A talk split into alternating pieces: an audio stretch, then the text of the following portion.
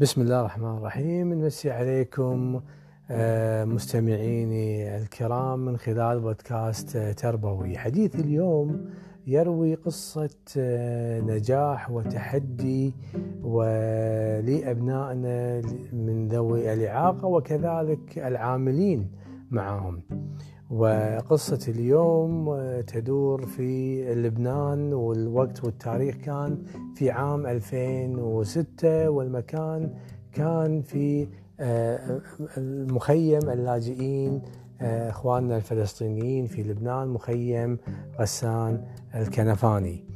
آه، كان كنت في دورة تدريبية في عام 2006 وأصرت المدربة اللي كانت تدربنا من خلال دورة تدريبية في كيفية التعامل مع ذوي الإعاقة بأن آه، تجول فينا في آه، أرجاء آه، المراكز التي ترعى ذوي الإعاقة في لبنان.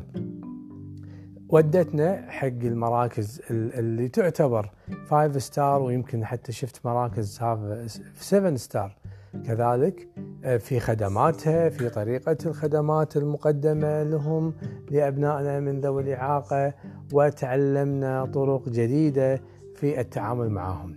ولكن أصرت كذلك في أن تودينا إلى مكان آه، بسيط وفقير في إمكانياته ولكن كان عالي في روح العمل الجماعي وكان مثال للنجاح مع قلة الإمكانيات.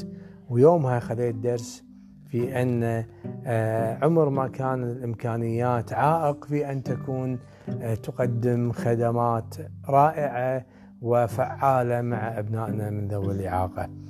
كان على هامش هذا المخيم التقينا في مديرة المركز وكانت أيضا هي من ذوي الإعاقة ولكن كانت على قدر عالي من الثقافة والعلم آه، في آه، تخصصها وكانت حاصلة على الكثير من الدورات التدريبية في هذا المجال.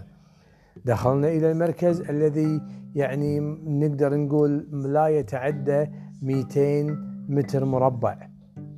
المساحة مالته ولكن كانت في كل غرفة كنا ندخلها كان هناك خدمة تعادل في معناها وفي كفاءتها الأكاديمية والسلوكية تعادل أرقى مركز أنا شفته سواء في لبنان أو حتى كان خارج لبنان.